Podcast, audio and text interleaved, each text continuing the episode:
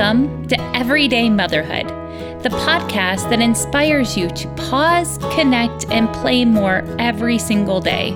The podcast that's focused on you, the mom, to help you fill up your cup and rediscover the joy and love in your everyday life. We can't parent alone, and parenting is too serious to be serious all the time.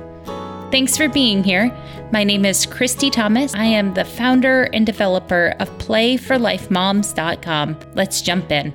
Today's guest has influenced me for years because of all the YouTube and TED Talks that he's done. I highly recommend that you go check out his talks and his book, Free to Learn, after today's podcast interview. I'm excited to present to you Peter Gray. Hi, Peter. Hi. How are nice you today? I'm very good. Excellent. It's very nice to meet you. I've been a very big fan of yours for a very long time. It's nice to meet you. Where where are you calling from? Where where do you live? I live um, on the edge of Georgia and Florida. Aha. Uh-huh. My husband is in the Navy, so we move wherever you know the Navy. Uh, I see. Great. So yeah, so right now they have us in Georgia because he's a submarine guy, and there's a submarine base here. Ah, so, wow. Yeah, uh. and you're up in Massachusetts, right? Yes. How is your weather up there? Are you handling this social distancing? Yeah, well, it's uh, you know it's pretty easy for me because I'm I'm retired from teaching and wouldn't be teaching anyway. So and um, some of my trips have been canceled, which mm-hmm. I'm glad of. So yeah. I'm just enjoying uh, the time at home and time to write uh, and uh, catch up on various other things. So it's working out well, and the this, this is a nice time of year. Here in Massachusetts, we can have any kind of weather. We had yes. uh, yesterday we had snow in the morning, and today it reached um, 55 degrees. Uh, tomorrow it's likely to reach 70, and so it's. Uh, yeah, we have spent time in Groton, Connecticut, and Portsmouth, New Hampshire, and so yeah, I have done those okay. New England springs. Right. They're they're just a roller coaster of weather. Yeah, exactly. Yeah, where today, you know, it got up to 80 degrees here, and um, our our our social distancing's a little bit different because we have so much freedom to go outside and really just yeah. soak up all the vitamin D. So. Yeah. Well, excellent. I'm so excited to get a chance to talk to you, especially now with all these kids home from school. And um, from the talking I've talked with parents that half of them have like set plans on Google Classroom, and the other half of them, the school districts just said, homeschool, go homeschool. And so this is a really good time to have your wisdom out there as parents are feeling all this trauma and anxiety about the coronavirus. Yeah, yeah. Well, I mean, it's uh, we should worry about the coronavirus, but you know, there's uh, if we take the precautions, uh, that's all we can do. Um, and I think um, it would be wonderful if parents could treasure this opportunity for their children to be home and for the a disruption, a change in the regular routines of school and after school uh, events, classes, and and uh, sporting events. And all, you know, we know one thing we know, which I've written a lot mm-hmm. about, um, based mostly on other people's research, is that children. Um, school age children are suffering these days from overscheduled lives. They're between school and homework and um, adult directed things after school, they have very little free time to explore their own interests, to mm-hmm. be creative, to uh, figure things out on their own. And one of the consequences of this, which uh, which I've written a great deal about, and which I'm absolutely convinced there's a cause-effect relationship here. One of the consequences is that children are not developing the kind of what's what psychologists call internal locus of control the sense of okay. i i run my life i mm-hmm. i can solve my own problems i can figure things out i can yeah. i'm not i'm not totally dependent on uh, on outside authorities mm-hmm. to tell me what to do. we have a generation of children growing up now who are, have had very little opportunity to uh, create their own play and their own activities mm-hmm. and to uh, solve their own problems. And we're seeing some of the consequences of that now. There are record levels of anxiety and depression, um, even among college age students who grew up this way, who feeling overwhelmed by the challenges of of uh, what most of us in the past would have thought of as the bumps in the road of life. Right. and uh, and without you know we we think we're doing our children a great favor by sort of protecting them from mm-hmm. uh, all the problems that come when children are just going out and playing with other children mm-hmm. away from adults, and by sending them to school and making sure they take all these extra classes and extracurricular yep. activities and do just the right volunteer activities yeah, and so well, on. We're building a resume from like. Yeah, so that's right. So as I've often said, we've turned childhood into a period of resume building, and it's not good for children. So here's here's an opportunity to take a break from that. See what it's see what it's like to give your child uh, a little freedom, a little new responsibility. Let your child take on some new challenges. And and please, I would say to parents, don't worry about your child falling behind in schoolwork. Just don't worry about that. I'm so glad you, know. you said that. I have said it, but maybe hearing it from from and we can explain your background because I haven't explained that. We just jumped into conversation. Um, Peter, you should trust Peter when he says this. Can you tell us a little bit about your background? well, I have, um, so I'm a research psychologist, um, and I have for many years been conducting research on child development and the role of children's play in their development, the role of children's, uh, uh, you know, how children learn when they are free to follow their own interests. You know, children come into the world biologically designed to educate themselves. Their curiosity, their playfulness, their sociability. You know, yeah, think so of all amazing. the. It is absolutely amazing. You know, think of all they learn before they ever start school. Before anybody, of course, now they're starting school younger and younger. I used to say before the age of five. How much you learned, right? Because I was probably a kid that, yeah, had less you interaction. Know, for, you know throughout throughout you know certainly in my childhood my own son's childhood a huge amount of what a person learns they learn before they, anybody ever starts systematically teaching them mm-hmm. anything they learn their whole native language from scratch they learn yeah. they learn an enormous amount about the world around them they're constantly exploring so unfortunately when children start school and they're being told all the time what to do and their own curiosity is a disruption in the classroom yep. and they're plague, if it exists at all, is called recess, right? A oh, break yep. from rather than thinking of it as really the vehicle of the primary vehicle of learning for children. So, so we more or less quash these instinctive ways of playing and uh, instinctive ways of, of that children learn. So that's uh, so this is a little bit of an opportunity to bring some of that back to your yeah. own children.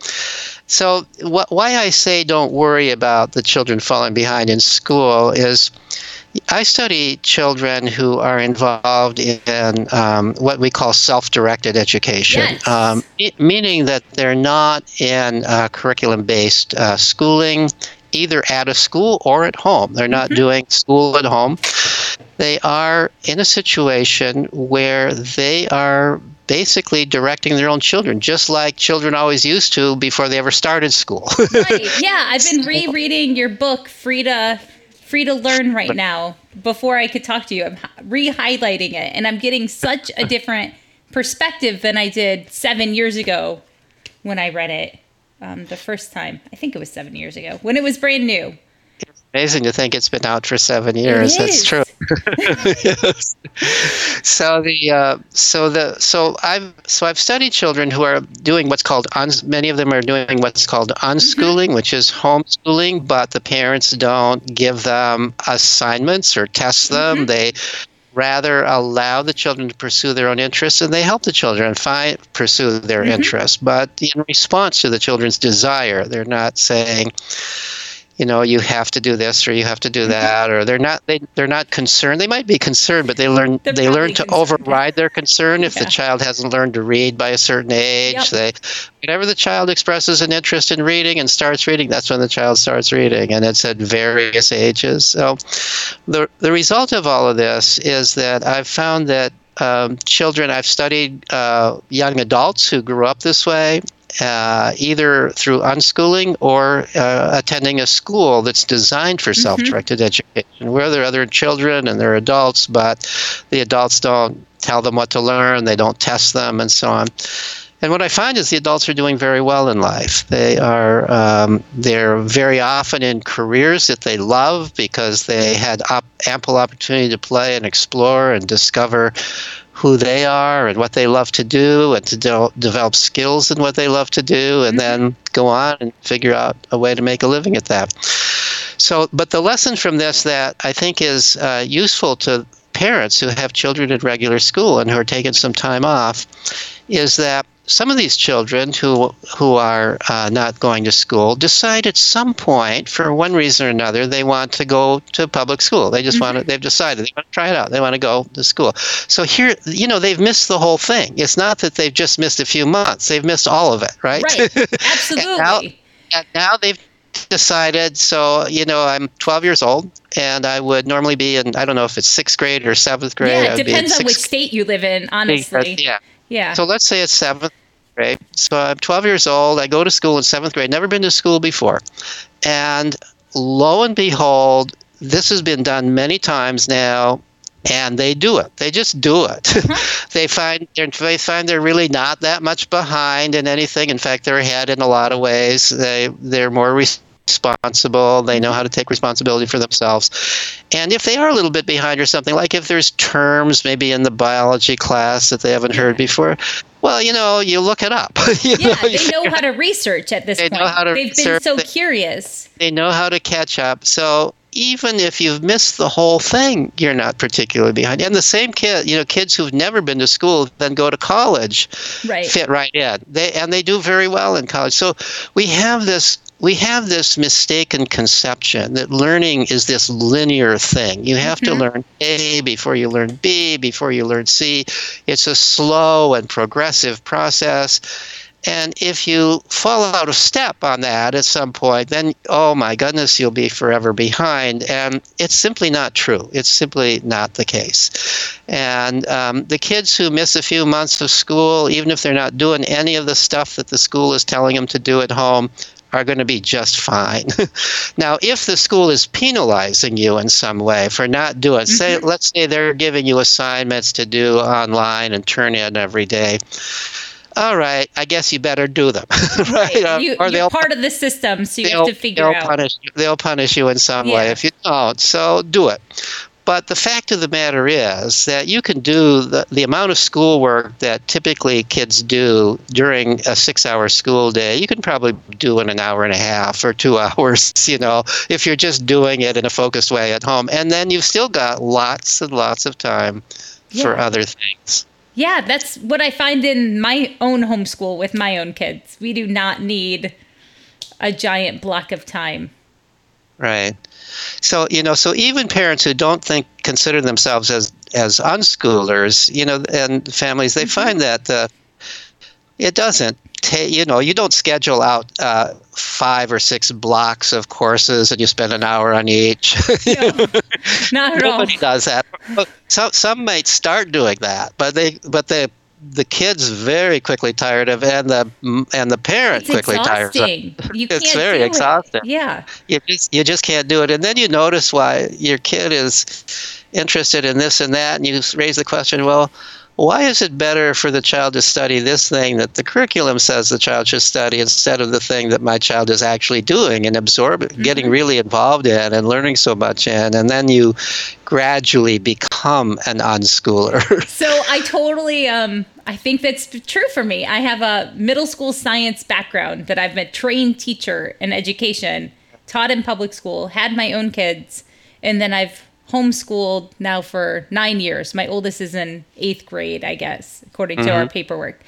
So we've eased into this where I never would have thought we would have started this at the beginning. I wouldn't have Yeah. felt comfortable or safe. Right, exactly. Very few people start off with the idea that we're going to unschool. They start off with the i- most most in most cases they start off with public school and that doesn't work out very mm-hmm. well. Then they try homeschooling and that doesn't work out very well. And then they finally loosen up and let the child learn in his or her own natural way and that works. So if parents have their kids home and they have all this extra time, why should they value free play? Why is play the way that a child or anyone really learns? Can you tell us about the mystery of play? Yeah, well, f- well, maybe first I should tell you what uh, what play is, how I Yes. define play. So, how do I identify? So, if I say, if when we say value play, what is it that we value? Right. That, so the know fir- it's the- really fuzzy. the first characteristic of play is that it is self chosen and self directed. So, play is how children learn to take initiative. It's how they learn to create their own activities. It's how they learn to take charge of their own activities. It's how they learn to solve their own problems. If there's an adult there saying, now, you know, children, this is what we're going to do, even if the adult thinks it's play, uh, it's not really play. It's not fully play. Now, that's not necessary to say that's always a bad thing, but Right. that's not what I call play. As long as everybody's enjoying it, it's fine, and it may be playful and have characteristics of play. But in what I call full play, children are taking the initiative. They're designing the activity themselves. They're so so right off that means that play is always creative. They're creating the activity. They are learning to be creative. There, so that's one characteristic. A- second characteristic of play is that it's intrinsically motivated. What that means is you're doing it because you want to do it, Ooh, that's really not because you're getting not because you're getting some extrinsic reward for it, right? Not because you're getting an A or you're getting praise from your parents or you're getting a trophy or you're getting money or you're padding your resume for mm-hmm. college. you're doing it just because you want to do it. Now, that's the aspect of play that leads many people to think it's a waste of time. Well, why would ch- what are children getting out of it if they're doing it just because they want to do it? Well, one of the things they're getting out of it, besides learning how to be creative and direct their mm-hmm. own activities, is they're learning what they love to do. By playing at different things, trying out different Yeah. things, they're discovering what they like to do. You, you know how, how commencement speakers are often saying to the new graduates, follow your, you know, what's, in some sense, what's the point of life if you are depriving yourself of doing what you love to do, right? I mean, it shouldn't, yeah. If you're not going to enjoy it, shouldn't a good part of the point of life be to enjoy life? And uh, and so play is uh, is engaging in in enjoyable activities activities that you enjoy. It's no surprise that we have record levels of depression among school age children today who are attending school. Enormous levels of depression. And terribly sadly record record levels even of suicide among among school age children. There's, the rate of suicide among school age children is now six times what it was in, in four or five decades ago or six decades ago. it's so hard to uh, stomach as a parent And right and um, and if, and I really think a big part of the reason is the deprivation of play. There's a you know if you think of it life without play is pretty depressing. Life, life where you're constantly being judged and evaluated, and you're being threatened with the idea that you might fail if you Yeah. don't do things just the way somebody is telling you you have to do it. Um, that's pretty anxiety provoking and pretty stressful. And um, so, play is how children um, how children uh, recover from that. Play is how children find joy in life, and play uh, how they find meaning in life. There are other characteristics of play that I could describe, but I don't want to go on with this Yeah. forever. But play, as I said, is is a creative activity. Play always. The other thing I might say about play is that you know some people talk about unstructured play, yeah.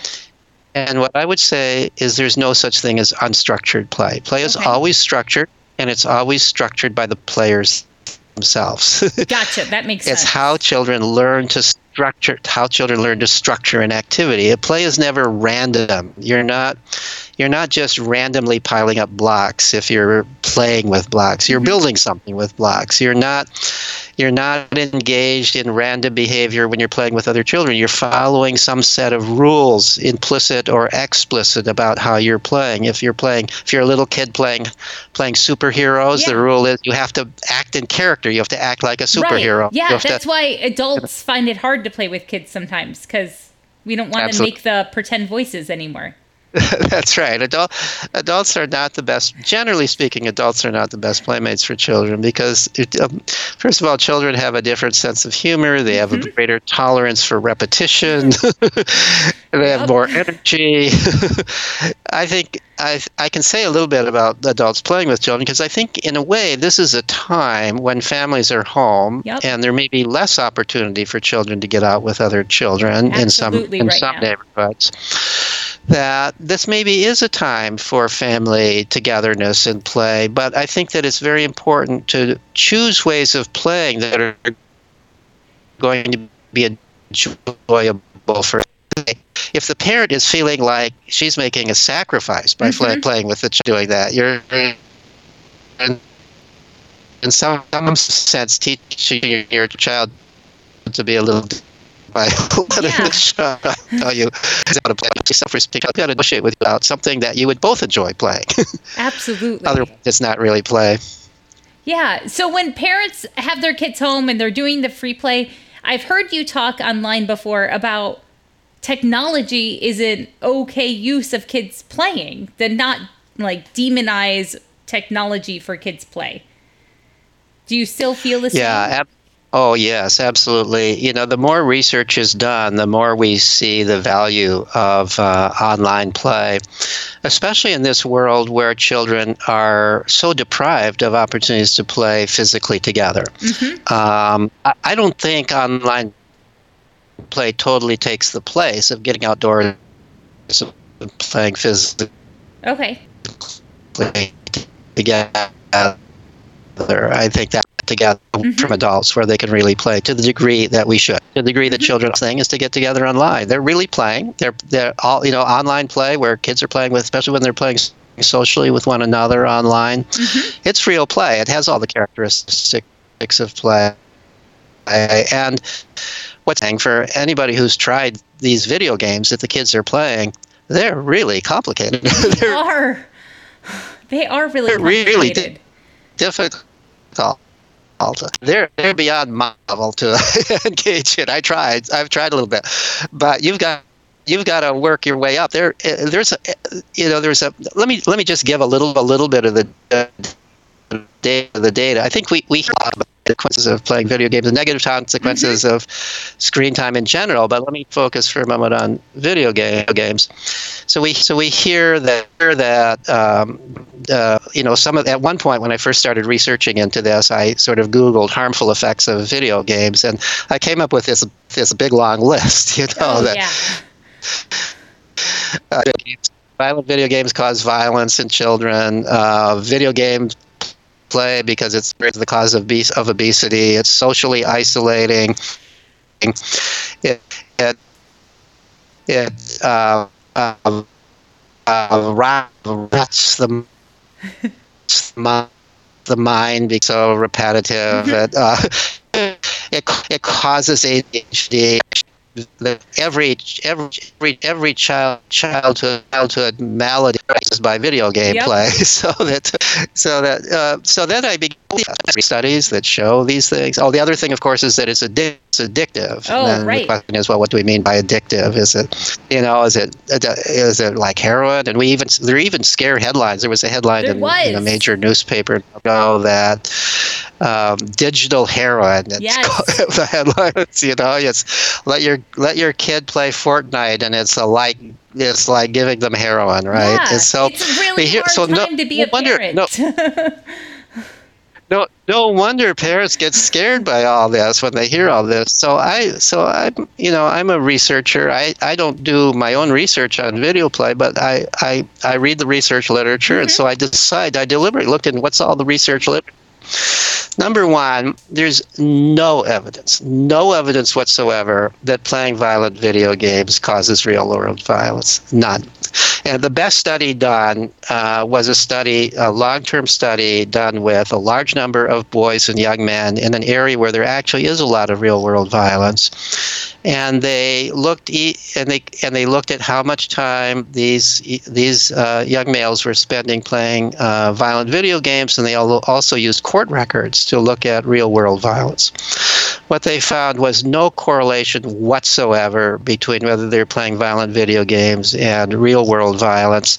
Strong correlation, of course, between whether there was violence in their home and there being real world violence. If their dad was beating their mom or beating them, they were likely to be violent in the real world. And that but makes total if they were if if they were playing gruesome, horrid video games, that did not cause real world violence. I, the way I think of it is, it's not much different. When I was a kid, you know, we played cops and robbers with cap Mm-hmm. guns. I, I killed many cops as a child.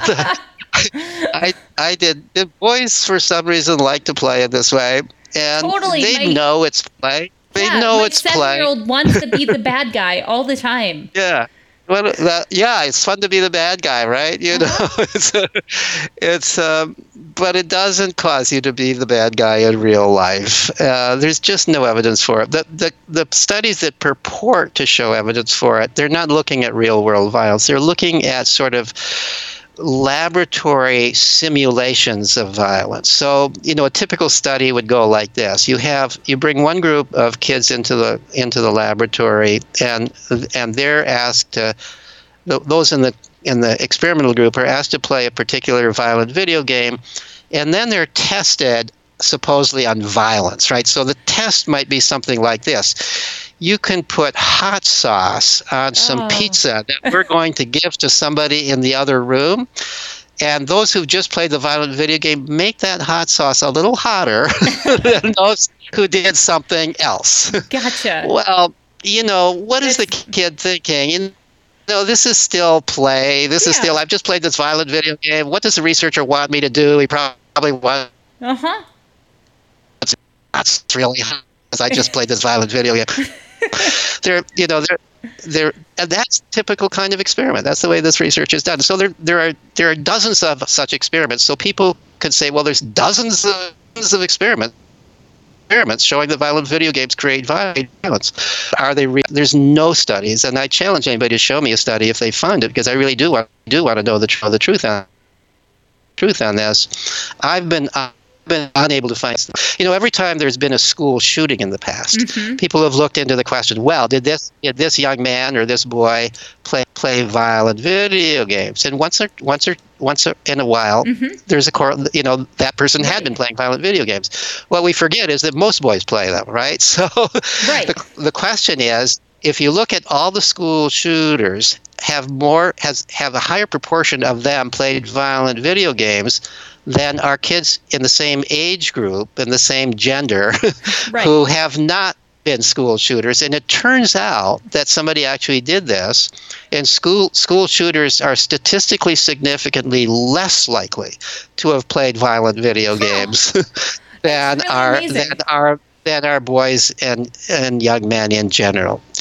I think it's because the kind of person who becomes a school shooter is less likely to play anything. I right. think that one the of the play things we know- deprivation is there's really a play real. deprivation. There's a, there is some research suggesting if you look at psychopaths, uh, people who are, who are criminal psychopaths, they um, have very they and you look at their childhood into their childhood they did not play as children. And whether who knows what's cause and effect? Did they Right. not play because they were psychopaths or did they become psychopaths in part because they did not play?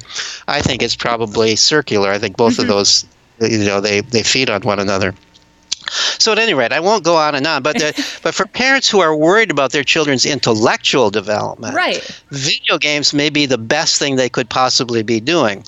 That and uh, and don't believe me. I do look at my. I've I've I've I've written a couple of blog posts on cognitive benefits Yeah. of video, but don't believe what I say. Look at the references that I cite. These are researchers. There have been many many studies done.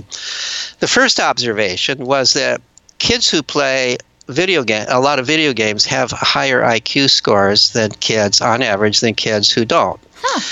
And so that's a correlation, and that doesn't necessarily prove Right. they have higher IQ scores because they played video games. Maybe they play video games because they have higher IQ scores. Right. Maybe you know the video games are cognitively difficult. Right. Maybe it's a stimulus they're- that fills maybe the they're too Yeah. challenging for people who have a lower I- Uh-huh. IQ score. But so people have done experiments mostly with college women because college students are convenient subjects for the researchers Yes, college. And it's fine, hard to find college men who don't already play video games. Okay. So, yep. but at least until very recently, it was possible to find college women who don't play video games. So you Mm-hmm. find a bunch of college women who don't play video games, you test them on certain cognitive measures, the very kind of measures that go into IQ tests ability to hold a lot of information in your mind Mm-hmm. at once, ability to make quick but accurate judgments, ability to see the spatial arrangements of things. You know, those tests where there are shapes and you have to tell rotate and yeah. but rotate shapes and so on.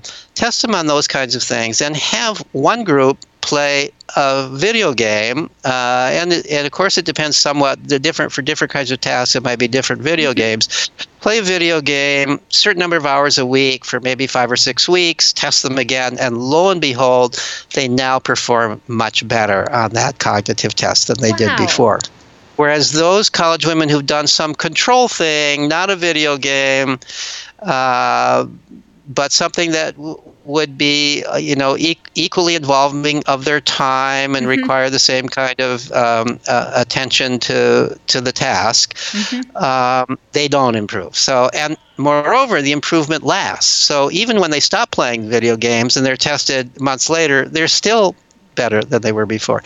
This has been shown in many, many studies. Um, so we we really don't have to worry that children's minds are rotting because they're playing video games. This is going to be so reassuring. So you can relax while your public schools are shut down, or if you're a homeschooler feeling like you need to ease into homeschool unschooling, and Right. lean into video games and lean into other ways your kids are curious about Right. and help support them.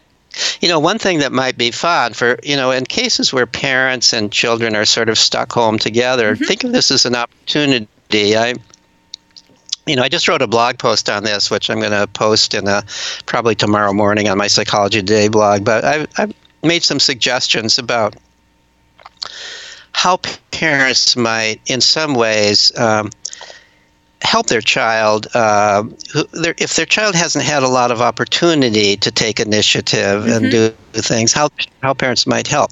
But one of the things i suggested is maybe this is an opportunity for mutual play where it wouldn't it be interesting if if you made an agreement with your child assuming the child was willing to do this that you would teach your child some game that you used to like as a kid some old fashioned game you know that I love this for, for me it would be really old fashioned for you it would be less old fashioned but some game that you that you used to play as a kid and and say that uh, take the challenge of convincing your kid this is not boring. This is fun. Yep. and then in turn that your child would teach you to play a video game that your child teaches that you know nothing about and the, his task would be to convince you that this game is not evil so This is a great challenge to And- take and- right now. and I think you would both end up with a better appreciation of one another as a result of that. Yeah. It, you know, it may or may not work, and both the mom and the child have to be willing and motivated to do this for it to work. If either one is the reluctant partner, it would not work. Right. But but that would be fun. Uh, The other the other things I think I, I think this is an opportunity. As much as I off, most often talk about the importance of children getting away from parents and Right. playing with other but this is a this could be a, a kind of real bonding opportunity for parents and children. Parents could tell stories about their childhood or the family history. Yeah. Children really love to hear those things, and then they pass them on to their children when they when they're adult. And and we don't often have opportunities to do those kinds of things. We're more because we're always running around. Our kids Yeah. are always we're always starting our kids off to activities. We don't have much opportunity. Just sit down and tell stories and and and those kinds of things. So I think that's an opportunity. But then there's a couple of other things that I would like to suggest. That um, so Lenore Skenazy, who wrote the book Free Range Kids mm-hmm. and who is the president of the foundation Let Grow, and I'm also a board member of that. She and I, uh, through Let Grow, have been working through schools um, on helping parents and kids. Um, uh, help, help, helping families allow their kids to take risks and yep. do do things that the child wants to do, but the parent has been reluctant to allow the child to do. Mm-hmm. And amazingly, some of these things, you'd be you'd be surprised, some of these things that children really want to do involve helping out at home. it, yeah. they want nice skills. Yeah. they want, want there are there are kids who want to be able to cook a whole mm-hmm. meal for their family all by themselves. That would be a big adventure for them. That would be a step in growing up. That yeah. would be and parents who aren't allowing them to do that. Can you believe that? well, yeah. Well, life feels too rushed. They don't have time. they don't have time. They they think it might be dangerous. The child might cut himself uh, with a knife or burn himself on the stove or God forbid, not light the gas stove and everybody will die in the house. so, and also the child, even if the child does it, it's not likely to be the greatest dinner. It's not right. going to be a greatest dinner. So, the way I would put it is look, here's an opportunity for for the mom to learn and for the child to learn. The mom can learn to relax, be less of a perfectionist. All right, make sure the gas isn't running without being lit. Yep show if your kid has never used a sharp knife before, give a little instruction Absolutely. in it. yeah. But then let the kid make the dinner. Yeah. And and offer help only when the child asks. Don't stand there micromanaging the child. That's absolutely no fun. The child is micromanaged all the time. That's yeah. not cooking on your own. Let the child do it. Let the child read the recipe or Google yeah. a recipe and make what he or she wants to make. If the child needs some help, say, okay, you, you, know, you can ask me, but only give the help the child asks for, no more. That the mistake that parents too often make is the child asks for some help, and then the parent just takes over the thing, and it's no longer the child's thing anymore. Yeah. So they just give the help that the child asks. This would be this would be a great adventure. The worst thing that can happen really is that the, is it'll be a bad meal. Yeah. And uh, the child will have failed failed in making a great mm-hmm. meal, and that in itself is a great lesson because it shows that you know a, a big lesson children have to learn is don't be afraid of failure. Absolutely. no, this no major consequences. Moment. Yeah. And now you know try it next time. And uh, people the, the biggest mis- you know the big the biggest teacher is failure. We learn from our mistakes. And so let the child make mistakes. Let the child learn from mistakes. Don't criticize the child for mistakes. The child will already feel a little bad about the mistake. But uh, but convince, but tell the child, yeah, you know, all of life we make mistakes and then we try again, and that's how we improve. So that would be, you know, if for for the parent who's even a little bolder than that, mm-hmm. here's a challenge. I'm leaning in. Here's a challenge. Let your child paint his or her own bedroom. Oh, Oh, you're right. Oh, my heart pauses on that one. I remember when I was 10 years old, I think I was 10, possibly I was 11. My parent was the first time my parents let me cha- paint my bedroom. You know, they talked me out of painting it all black with yellow stripes. But other than that, I could paint whatever color I wanted and they didn't interfere, you know. And I painted, and I was so proud of that job. I was so proud of it. I've, it really, you know, I grew ten feet in confidence oh, as a result of paint my own room. Again, this require what does this require in the part of parents? This requires you did not freak that, out. this, this requires that you care more about your child developing competence and confidence yeah. than you care about whether that room is perfectly painted. Remember, this is the child's bedroom. This That's is not true. where you're going to be entertaining guests. This is the child's bedroom, and uh, and so I think that I think that parents can learn a lesson not let let's do away with all this perfectionism. Let's just let things go a little bit. Let's let the let let let my child's paint job stand for itself. And you know, this is I'm I'm giving this as an example. There, there's a lot of other possibilities, yeah. but the the things that that I remember as a child feeling like you know uh, this is helping me grow up. Mm-hmm. Where when I could cook for my family and when I could paint my own room. I quickly moved on. You know, my parents took advantage of this. I was, I was in a year or two painting all the house, but. yep. and we moved a lot, and I painted every house we moved into, not all by myself. My parents yeah. helped, and my younger brothers, as they grew older, yep. would help too. But the idea that I mean, what we often forget is children actually want to do grown up things. Absolutely. And and if we deprive them of doing grown up things, we're making it harder for them to grow up.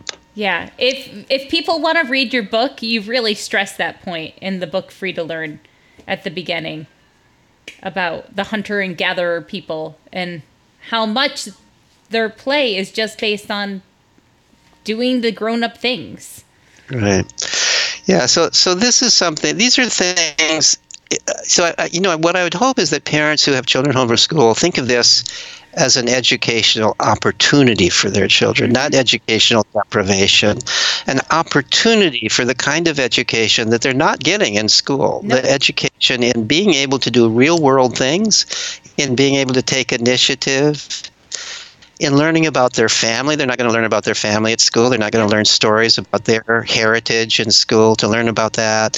If there's a grandparent around, all the better to learn the stories from the grandparent. You know, this is Absolutely. these are opportunities. Um, yeah. Well, thank you. These are fantastic ideas. Um, I'm going to kind of put you on the spot and we'll see what you come up with this one, Peter. Uh, every episode, I end with a self care idea of some way that you're taking care of yourself or playing or doing something to kind of give parents a job to chill themselves out and relax the perfectionism. Do you have any tips of how you um, chill out? of course, it's been a long time since I've been a parent. To yeah, be, uh, that's okay. I have, but I have um, I I have uh, pretty much all my life, and even more so as I've gotten older. Mm-hmm. I spend at least an hour outdoors every day, usually much more than that. Um, uh, sometimes in terrible weather I don't, but for the, almost mm-hmm. every day I'm outdoors. Winter and summer, spring, fall. I'm out. I go for I go for a bike ride. I go for a long walk in the woods. I do vegetable gardening. I chop my own wood um, I engage. These are these are play for me. Mm-hmm. These are and it's fresh air. It's exercise. It's uh, helped keep me. I'm 76 years old. It's helped keep me in good physical shape, um, and it is completely relaxing to my mind. I do some of my best thinking when I'm not deliberately thinking about something. you know, I'm out there riding my bike, and some idea pops into my mind. Hey, this would be a great thing to write about or to look into research doing, and I something that would not have come into my mind when I'm focused over my computer, trying to trying to write something or think of the next research project. So, the um, so that's something that I do, and I and I and it's something that I do generally solo. I like yeah. to I like to just be out there myself doing doing these things. I also because um, my biological father suffered um, from um, from arthritis, and I also have arthritis, and I saw how he eventually became crippled from it. I, beginning as soon as I had the first slightest bit of arthritis, beginning 40 years ago, started doing a whole set of exercises in the morning that are designed to keep my joints limber. and, I, and as a consequence of that, I'm not, although I have arthritis and a certain amount of pain of it, I'm not frozen up by it the way my father was and the way other people become yeah. as they get older. So I think I think self-care is really very important and I think that one has to think about, you know, how, what is what what are the things that I need to do to maintain my own good health, both physical health and mm-hmm. psychological health. And so these are things that I do. That's fantastic. Thank you for sharing those. Thank you so much. Thank you for being a guest today. If people want to find you online, Peter, where would they find you?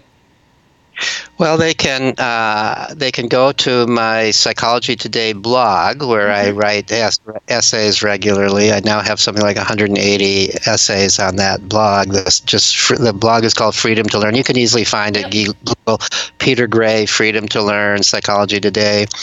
Um, I also uh, have a Facebook page with many followers. I re- I post uh, essays on the Facebook page. Mm-hmm. Um, so those are the probably the best ways to find me. And for people who are curious about self-directed yeah. education, of course, uh, I recommend my book, and thank you for showing it.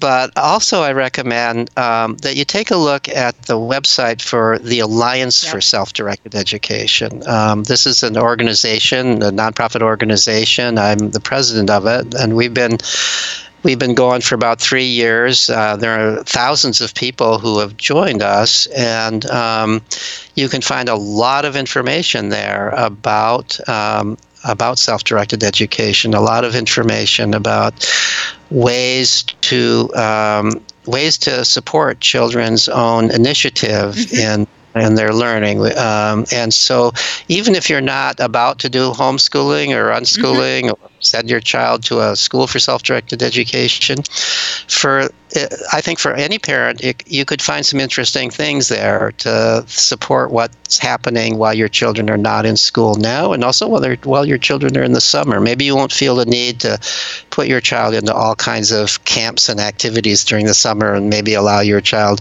more time to just play and explore and figure things out on his own or her own. Thank you so much. Well, thank you. This has been fun. Don't forget to go check out the show notes so you can see where to find Peter Gray online. And please continue the conversation with me by joining the Everyday Motherhood Podcast Fans Facebook group. You'll need to know that I run every day to answer the security question. I can't wait to see you there. And remember, you're the right parent for your kids, and your kids are the right kids for you. You are truly better together. Thank you for being here, and now go leave a rating and review wherever you listened and text us the three friends you know they need to hear it. See you next time.